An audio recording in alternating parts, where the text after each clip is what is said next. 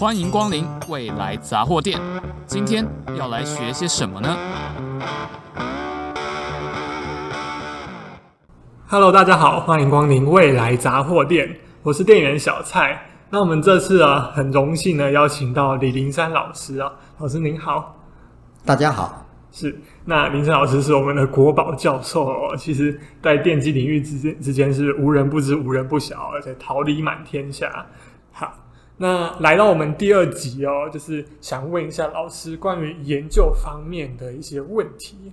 就是，诶，老师现在是一个成果非常丰硕的一个学者啊。那想请问说，老师是在学生的时候就一开始就想要成为研究者吗？或者说，老师成为学者的契机是什么？应该说，这个真正的契机就是有一天我忽然拿到了台大电机系的 offer，哦，那个是一个契机。博士毕业的时候，之前的话应该不知道啊。哦，我想应该说是我念书的那个年代，那个是整个台湾都很艰困的年代，所以台大电机系也是很破的。嗯，那么课程也很少，老师也很少，然后我们同学。都会觉得很茫然、很焦虑。那个时候，国内 even 没有什么电电机产业，大家都只能出国，然后但是出国会怎样都不知道。那是一个非常焦虑的那个年代。那我自己是非常了解电机系的同学这种情形，所以我当时就一直想说啊，如果我有机会将来在国外，在国外拿到一个很好的博士学位的话。我想，我希望我有机会可以回来当老师，我让这个电机系变得比较进步。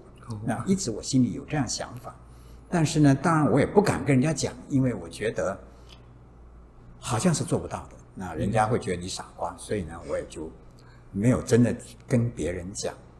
那一直等到我快要拿到博士学位的时候，那在到了那个年代的时候呢，那我开始了解说，台大电机系在当时几乎是没有缺的。嗯，那是为什么没有什么老师回去任教，回来任教？因为没有缺嘛，啊，所以呢，因为没有缺，所以呢，即使想回来任教，恐怕也没有机会啊。所以我后来等到拿到博士以后，我也开始跟所有的学长们一样，就是在找在美国的各种的工作机会。那我只是我心里一直记得，我很想回来任教，所以呢，我也同时也申请台大电机系而已。但是我心里觉得应该是没有，因为没有缺。一直等到有一天，我忽然从信箱里面收到一封信，拿到的是台大电机系的 offer。哇哦！那我在那一瞬间我就决定，那我就是回来台大。嗯啊，那因为那是我想了很久的事，其他的不是啊，所以呢，我就回来了。那于是呢，我就真的变成了台大的教授。嗯，但是那时候想的呢，其实主要是教学生。我因为那时候我只了解说台大电机系的学生是茫然而焦虑的。那那我觉得我可以回来帮助他们，然后我可以改变这边的课程环境等等。那至于呢，要做研究吗？我说老实话是没有这样想。因为我们都知道，那时候台大电机系是什么都没有的，也没有电脑，没有实验室，做什么研究当然是没有的，所以没有想要做研究，只是想来教学生而已啊。那是那是真正的开始，就是这样开始的。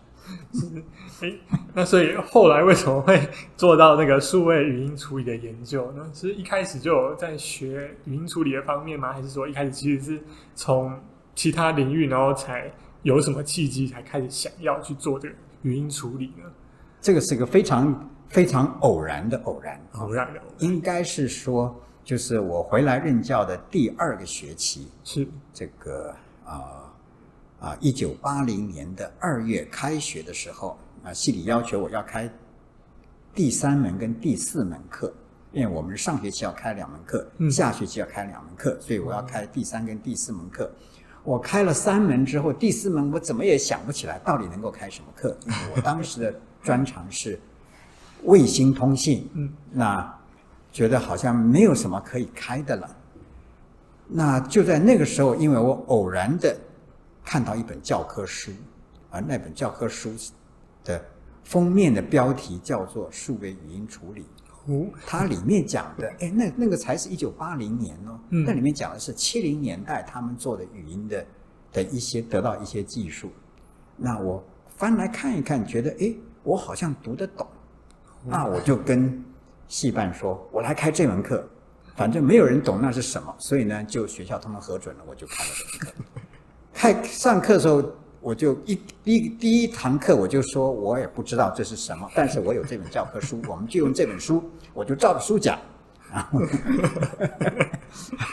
一起来研究这样子。对，那当然有个背景，就是说，因为因为我原来做这个人造卫星通信，是，所以呢，当时人造卫星通人造卫星通信的一个很重要的应用是越洋电话。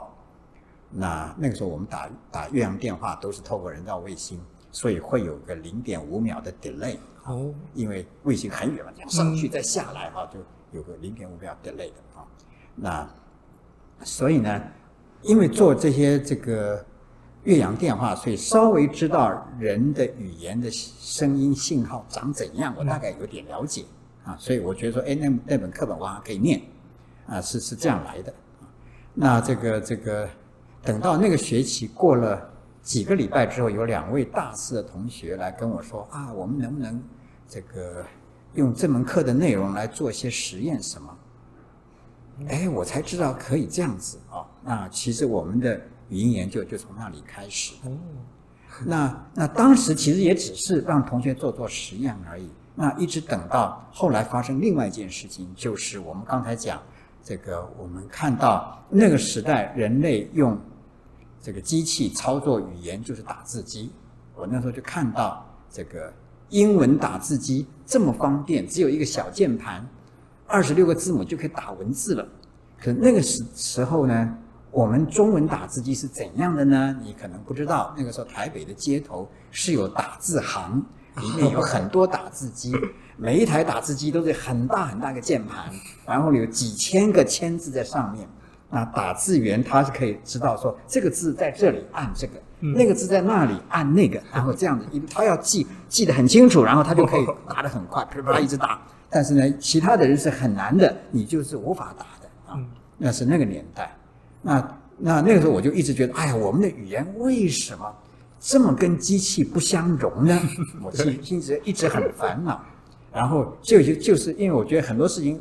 我也要，譬如说申请国科会的计划，我也要打字啊，哦、那怎么办呢？就就就去找打字行，然后小姐，那个打字行小姐很大牌，因为她说我我这边还有很多案要打，怎么什么啊？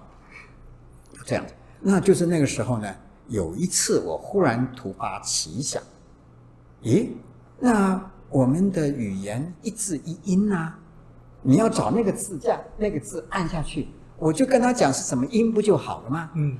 那就看看我们到底有多少个音，就去翻国语词典。国语词典最后有个减注音符号减字表。哦，对对，就叭叭叭叭，啵啵啵啵，啵啵啵啵，就一直数。哎，发现我们总共才一千多个。哎，我觉得一千多个机器好像可以分辨吧。那就是从那时候开始，我觉得说，哎，我们应该可以做华语语音。那当然那时候，因为我已经在开那个语音的课，嗯啊，有那个课本在念，所以就觉得说，哎，这个好像可以做。啊，所以呢，这个是我做语音是那样子开始啊。那是为什么？我 那我我每次说我的当时这个啊、呃，开始教这门课是我自己做的做的一个加法。嗯，那那其实这个这个加法是我我一生做了非常多的加法里面赚最大的一个加法，就是当时决定说啊，我就来开这门课吧。所以多做加法是好事。是是是，我们节目也是在帮大家多做加法，这样子，请不同的大师来跟大家讲讲话，了解一下不同的领域，看大家有没有兴趣，这样子。对，那老师说到说做加法，其实老师是不是在呃大学啊，做博士阶段已经已经做过很多次不同的加法了？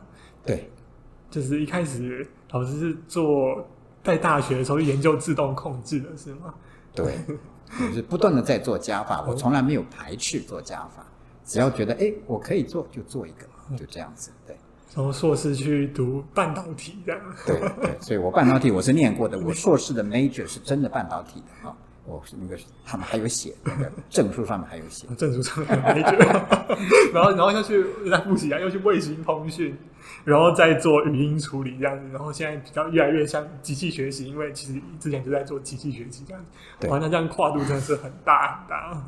那想想问一下，就是会不会如果重来一次的话，会不会想要说啊，一开始就是去做数位通讯相关的东西就好，不要曲曲折折绕那么多路？还是老师会重来一次的话，会选择一样的人生道路吗？我觉得任何一个人的人生道路，他都没有办法做一个上帝，早就知道我将将来怎么样会最好，嗯、他是不会知道的。是，所以每一个人都必须是在那里摸索，都必须这个走到哪里看到哪里，一面走一路一路看一路摸索，这是必然的。嗯、不同的是，有的人就可以不断的摸，然后呢，这个。不断的做加法，不断的摸，就就可以 explore 非常多的领域。嗯，那有的人可能他会抗拒做加法，他就会死守他原来的东西。哦，那然后呢？那死守的那个东西也许不是最适合他的。他一开始不知道，因为科技在变化，世界在变化，那这个自己的兴趣也可能在变化。对。那所以呢，这个其实要不断的摸索，然后不断的做加法，是比较有机会找到更 optimum 的。但是呢，那很多人可能是比较抗拒做太多加法，然后抗拒做太多改变，最后可能就死守在一个也许不是最适合他，过得不是最快乐，也就将就了。啊，我觉得很多人是这样子的。嗯，确实确实就是失去了改变的勇气或是能力这样子。对。诶，那想请问老师，就是说，诶，今就是做过那么多次加法，换过那么多不同的领域，对您现在的研究或者是整个人生的观念上面，会有什么样的加成吗？哦，当然是有的啊。这个我我会认为说，这个所有的学问都是相通的，所有的经验都是有帮助的。那绝对不是说我我从前做人造卫星通信，现在不做。所以那些都是浪费了，丢掉了，不是的，因为那个时候的那些人造卫星的很多经验体会，我现在就用来用在做语音了。哦，真的啊？呀呀呀，是一样的啊。这个这个啊，应该是这个人家有这个比喻，其实那不是完全正确，但我想是可以有这个比喻。他就说，你只是把人造卫星换成了电脑，嗯啊，你那时候人造卫星里面也是在。在做这个这个越洋电话嘛，也是人的语音嘛。对，你现在还是用电脑，还是你只是把人造卫星换成电脑了啊？这个这个说法有一点笼统，但是有点接近了啊。所以就是就是这个，那我认为说是所有的经验都是通的，所有的体验都是有帮助的。那没有任何学习学习到的任何一样东西，没有一样是浪费的，应该都是对每一个人的成长。跟进步都是有用的。那尤其我们如果都是电机领域啊，那都是有用的，甚至于不是电机领域也会有用啊。对，那所以其实像老师以老师的经验来说啊，就是呃在大学或是甚至是研究所的研究的领域，都不见得是你生涯唯之后唯一会走的路哦。那所以其实在呃大学研究所学到的东西，是不是最重要的是就是？要有办法跨领域的学习，然后跨领域的能力这样子。对，显然跨跨领域是非常重要，嗯、啊，尤其是这个我们了解今天的世界变化之快，学问变化之多，那这个这个你今天觉得很好很喜欢的领域，过了五年十年，你真的还要继续做吗？你你到时候才知道。啊、嗯，那所以呢，就是跨领域或者调整领域，显然是非常重要的。那这个很多人以为说，我好像是几十年都只做语音，好像集中在一个领域。其实应该说，我的领域早已千变万化，只是说我一直是以语音作为它的应用的 domain 啊，也就是说，从应用 domain 来看都是语音。嗯，那我早年我们只是分析声音的信号，那用的技术比较是信号分析的层次。那后来慢慢变成让机器学这些东西，让机器学学到后来，其实变成了机器学习，到后来又变成了这个这个 deep learning。那 deep learning 用另外一整套的学问，它强调是 learning 的各种技术啊等等等。那其实是不断的改变的，就好像我后来变成是这个，这个做这个这个，如果语音版的 Google，我们我们讲的是知识的知识的整理跟这个分析整合，那是另外一整套，人家很少人做，只有我们做的啊，这个那是完全不同的东西啊，那我们都做，只是说它外面呈现的那个应用的 domain 一样，都是语音信号。所以其实就是应用是一样，但是其实每一段每个阶段里面学到的东西真的都差很多。所以就算是看起来是同一个应用，但是如果你要在这个地方深耕几十年的话，你其实还是要一直学新的东西，才有办法去继续做突破。对，就是我我常常这样讲，就是这个永远要千变万化，但是呢，你可以有一个核心主轴，历久不变。啊，我的核心主轴就是语音，但是呢，我真正里面用的各种技术、各种方法、各种思考是千变万化的。了解了解。诶，那想请问一下说，说老师过往在这么多年的研究里面有遇到哪一些挫折？老师又是怎么调试的？那其实跟各位听众说一下啊，就是老师在呃在博士阶段的时候有遇到其他挫折，那有两个。主要的故事呢，可以去听那个《信号与人生》的档案，其实都在网络上面。一个是博士资格考的挫折，一个是博士的 oral oral 的 test 的挫折，所以大家可以去听听看。这样好，那想问一下老师，研究上面有遇到什么挫折？研究的挫折也是很多很多的。是。那如果要要我我当时在二零二二的《信号与人生》，那我事实上是讲了一整段。这个我研究上面的各种挫折的，嗯啊，那我现在就举里面的一个很小的例子，就是当我开始想要说，哎，应该是做这个这个华语的语音打字机，嗯，但想一想觉得这个太难了，不知道如何做法。那时候那时候我想，那我们先做一个 inverse problem，就是把它倒过来，那就是让机器能够说任何一句华语就好了。嗯。那要说任何一句华语，我想想是很简单的，因为我们音总共一千多个，嗯，我就把这一千多个音都做出来存起来，然后呢，我们讲任何一句话，就是把那些个音抓来拼起来就可以了嘛。啊，那为了做这件事情也也花了好几年才做到，哦，真的哦，也花了好几年，因为那个在当年是很难做嘛，啊，这个没有资源，嗯，这个哈，计算速度太慢，等等等等，也很花了几年才做到。做到之后，终于可以拼起来了，好高兴。结果发现拼任何一句话都不对，我听起来都不知所云。我很不了解，明明我们说话就是把这些音拼起来啊，那为什么我把用机器把它们拼起来都不对呢？那我来讲一次，为什么就一听就知道是是什么话呢？我一直想不透啊，这个是这个原因不明，但是就是卡在那里卡了很久。那曾经有一度我在想，哎，我是不是应该考虑别的题目吧？啊，这个好像不知道为什么啊。那就是那个时候很巧的，就是我遇到一位语言学家。那跟那位语言学家聊天，一开始也是这个鸡同鸭讲的，因为他想的是语言学，我想的是什么这个，这是不一样的事情的。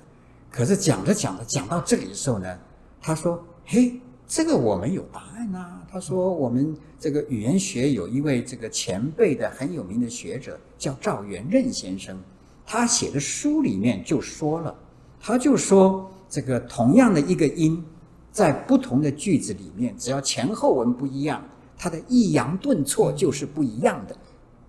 哦，我一听忽然了解了，那我显然就是我没有动过它的抑扬顿挫，所以我就直接把它拼起来，所以就不对。至于这个抑扬顿挫怎么样子改变呢？不知道。那我就想说，我们应该可以让机器整理一下，让机器来学啊，从 data 里面来学。于是我们就我就找我的学生，第一个去找赵元任的书来念，然后第二个呢，我们就自己造句，自己录音，然后让让机器分析，然后去学他的抑扬顿挫等等。那当然我，我我那也是一个非常了不起的好学生。我我们学生这个电机系学都好得不得了的啊。对，那他就真的把所有的东西都做出来，变成一套规则，然后套进我们原来那个讲话不知所云的那个机器里面去，再听就会发现每一句都听得出来他在讲什么了。哦，每一句都完全听得出来，只是不好听，但是呢，都听得出来。哇，那那是一个非常这个开创性的成果啊！那这个这个这个一直是这个啊、呃，我后来会继续做语音的关键，因为我几乎要放弃了啊，因为本来是原因不明都要，都快要放弃的时候呢，这个意外的这个有这么一个关键之后呢，就成功。那这个这个这个语言学家的 input 呢？这这是另外一个例子，说明加法的重要啊。这个这个，如果那也是一个很重关键性的加法，就加成功了。对，对，学一下语言学这样子，就是有时候语音要变调什么的，对，没有工程的人可能就不会注意到这样子。对啊，诶，那想请问一下，就是说，如果就是有同学啊，要立志成为一位优秀的研究者，那需要有哪一些特质呢？对啊，关于这个这个。优秀的研研究者需要有什么特质？这个很多同学都要问这个问题。是啊，但是我自己认为这个问题不是很值得问。嗯，为什么呢？因为我们是可以说需要怎么样的特质，可是对一个学生而言，他不容易判断我会不会有那个特质。对啊。然后呢，对于老师，他也不容易判断哪个学生有这种特质；对家长也不容易判断他的孩子有没有这种特质。所以讲这种特质，我觉得是比较没有意义。那我宁可说，我怎么看到很多同学是怎么样子，有本来不知道研究，后来变成投入研究，做得非常成功的，那些人是怎么发生的呢？啊，我可以讲这个，我所我观察到非常多，因为几十年我碰到非常多的学生。那我我觉得我观察到非常多的情形都是这样，就是有不少同学，他原来心里想的就是。我就是去做一个工程师啊，我就进了产业界做了工程师，然后呢，我就继续过我的这个快活的一生，就想是这样子的啦。那这个他就觉得好像这个也没有想要做什么研究什么的，但是呢，他后来常常是在，譬如说修某一门课，那一门课譬如说做 final project，在做 final project 的时候。或者说他是修一个专题研究，在做那个专题的时候，或者是说他念硕士，在做硕士研究的时候，总之在这中间呢，他忽然体验到一种情形，就是说碰到一个不知道答案，但是很有趣、很难的问题，他就深入去发掘，然后去了解，然后呢想办法找答案，最后答案真的找到了。他发现哇，好棒哦！哦，原来是可以这样子做研究的，然后原来这样子可以创造出新的知识来，可以开发出新的天地来。他就觉得这个经验太好了，所以我要继续做下去。于是呢，他就可能，如果他那个是某一门课的的 final project，他就想要去做专题研究了。如果那是专题研究，他就可能想我我要去做。硕士研究，如果做硕士的啊，就觉得啊，我可能要继续做下去了，或者是怎样啊？那后来很多人因此他一生都做研究，然后他研究做得非常成功，非常快乐的 enjoy 的，这样的人很多啊。所以呢，我会觉得说，这个这个怎么样的人适合做研究？刚才讲也也很清楚的，是需要某一些特质的。那个特质应该是说，如果碰到一个比较。啊，不知道答案，但是比较需要深入的下功夫的问题，而仔细投入之后，哎，发现做起来非常有趣，能够 enjoy，那应该就是具备这个条件了啊。只是说这个这个呢，我们很难讲谁具备这个条件，只能每一个人自己去摸索，需要一个契机就对了。对，那我会觉得说，就是我们同学觉得想要 explore 这种机会。就是去多摸索、多体验。那如果没有去摸索，当然不会碰到，你也不知道啊。那你碰到了，你就会发现啊，也许你真的很适合做研究啊。对，要多做加法，就是经验上也要多做，不只是领域上这样子。呀，是。哎，那 想问一下，就是说，呃，老师是做一个非常尖端的研究嘛？在当时来说，就是。以现在来看，就是领先了四十年的研究了嘛，就跟实际的应用落地比起来，那想问一下说，哎，老师会觉得说做这种呃尖端的研究是一个人走的比较长远，还是一群人？因为其实说实在，那个有伟人都说那个天才是孤独的，就是有时候你就没办法去说服别人说要去跟你一起做一样的事情嘛。对，那想问一下说，这样子的话是通常嗯。呃是老师会认同说，诶，通通常都是一个人很努力的在做这个研究吗？还是说需要找一群人才可以做得更久这样子？啊、呃，我想应该说我很幸运，我一直都有一群人哦。那应该讲说，那是那是我在台大电机系的一个好处。好，就是说我如果在外面可能不容易说服别人，嗯，来跟我一起做这些事，嗯、我想。这个我们做的任何事，我们电机工程今天的任何的问题，几乎都不是一个人可以做好的。一个人可以做好的，可能限于你这个修一门课的 final project 可以一个人做好。对，那个 scale 已经太大了。对，然后你真正想要做的事情，大概都不太容易一个人做好，嗯，都需要有人。那你需要说服够多的人，对，跟你一起做。那我很幸运，就是因为我在电机系任教，那。我这个先天上有这个优势，可以在学生面前说服学生说：“ 你们来跟我一起做这个啊啊！”这是比较很幸运的啊。所以呢，我始终都有一群人跟我一起，那是我们可以做很多事的真正的原因。这样，嗯，对，所以说其实不只是学识上要有自己的能力以外，要有办法说服很多人一起加入，也是一个蛮重要的条件了。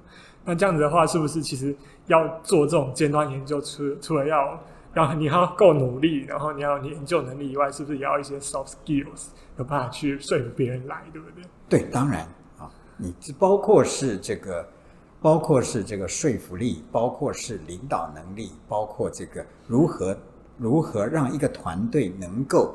每一个人各司其职，让他们的的这个工作可以互相整合起来，等等，这需要非常多的各种各样能力才有办法的啊。那我认为是我们每一个电机工程师都需要学这种非常丰富的多元的能力，因为我们的任何一种电机工程的工作都是要一整群的团队才能够做的事啊，都很需要这些这些能力的。是是是，我最后来问那个问题，就是因为我看到是在。过去是有登登山社嘛，在爬山，所以就是会需要一群人一起去攻克一个很难的路段，才有办法走走得到那个这个地方啊。因为呃，可能路程很艰困，然后又有风雨什么的，需要有很多人支援。但我自己的话，其实这个学期我在自己做一个另外一个计划，就是我在徒步环岛分段。对，但是呢，我就发现说，哎，跟其他的环岛比起来，徒步环岛都是一个人为主。哦，都是一个人的，是吧？对，通常都是一个人。脚踏车环岛都会是一群人，爬山也是一群人，哦、但是走路通常是一个人。因为其实要走那么多天，要走四五十天才会环完。我是分段的，那有单一次要走完就要四五十天。那如果中间如果两个人的话，另外一个的伴突然间不想走了，或是身体出现什么状况，那你可能这个环岛之旅就会告吹嘛，就会走不完。对，所以我在想说，哎，是不是？在研究上也是这样子，就是如果今天就有有伴，但是他可能有临时有状况，我们就会走不下去这样子。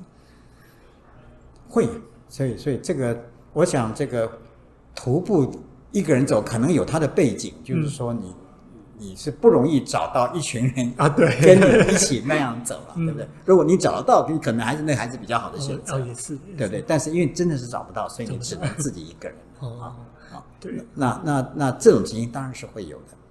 那我想我们在我的这个体验里面，应该是说我每次这个其实 leader 都只有我一个人啊，其他人都是我的学生，嗯，所以就比较可以，我只要说服他们来了，那就 他们就会听我的，所以比较容易一点，所以不用不用跟让他们一一直跟着你一直走到底就对了。哎，对对。对那应该是说，每一个阶段我一路走，这这个阶段是这一群人跟我一起走，那个阶段是另外一群人跟我一起走，那不断的在换不同的人，但是 leader 是同一个，哦，一直。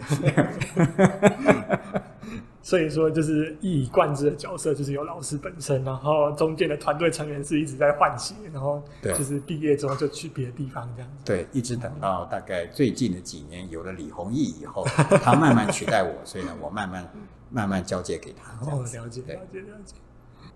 好，那我们这个部分呢，有跟让老师分享一下，说，诶，他过去为什么会成为学者？那为什么又投入了这个数位语音处理的领域哦？那再来就是说，诶，会提到一些对于研究的看法，说，诶，要怎么样走得长远？要要怎么样有契机，才会让你知道说自己是不是一个适合研究的人？好的，那我们这一集关于研究的部分就到这边暂时告一个段落。那下一集的话呢，我们会讲一些诶老师。心目中的师生观啊，或者教学的思维跟老师的人生观念这样子。好的，那我们这一集的节目内容就到这边，谢谢大家的收听。未来杂货店，我们下一集再见。